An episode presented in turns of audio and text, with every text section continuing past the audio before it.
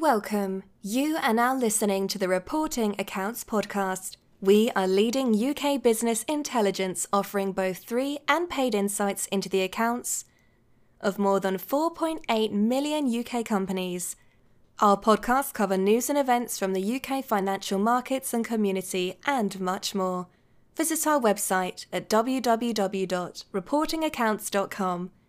And now over to your host for today's podcast, Adrian Lawrence, our resident in house finance professional.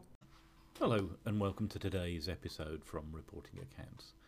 Uh, today I'm talking about a positive news story. Uh, pets at home uh, are having something of a bonanza at the moment.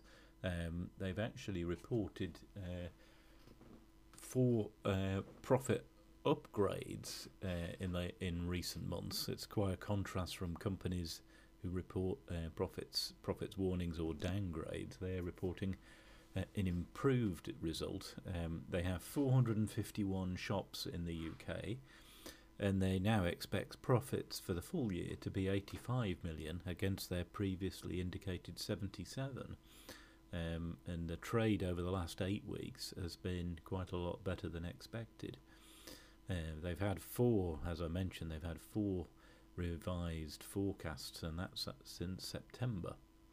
Where they have benefited is uh, they're deemed to be an essential retailer. So, unlike the um, non essential shops that have shut, their stores have remained open, and they also have a web range as well.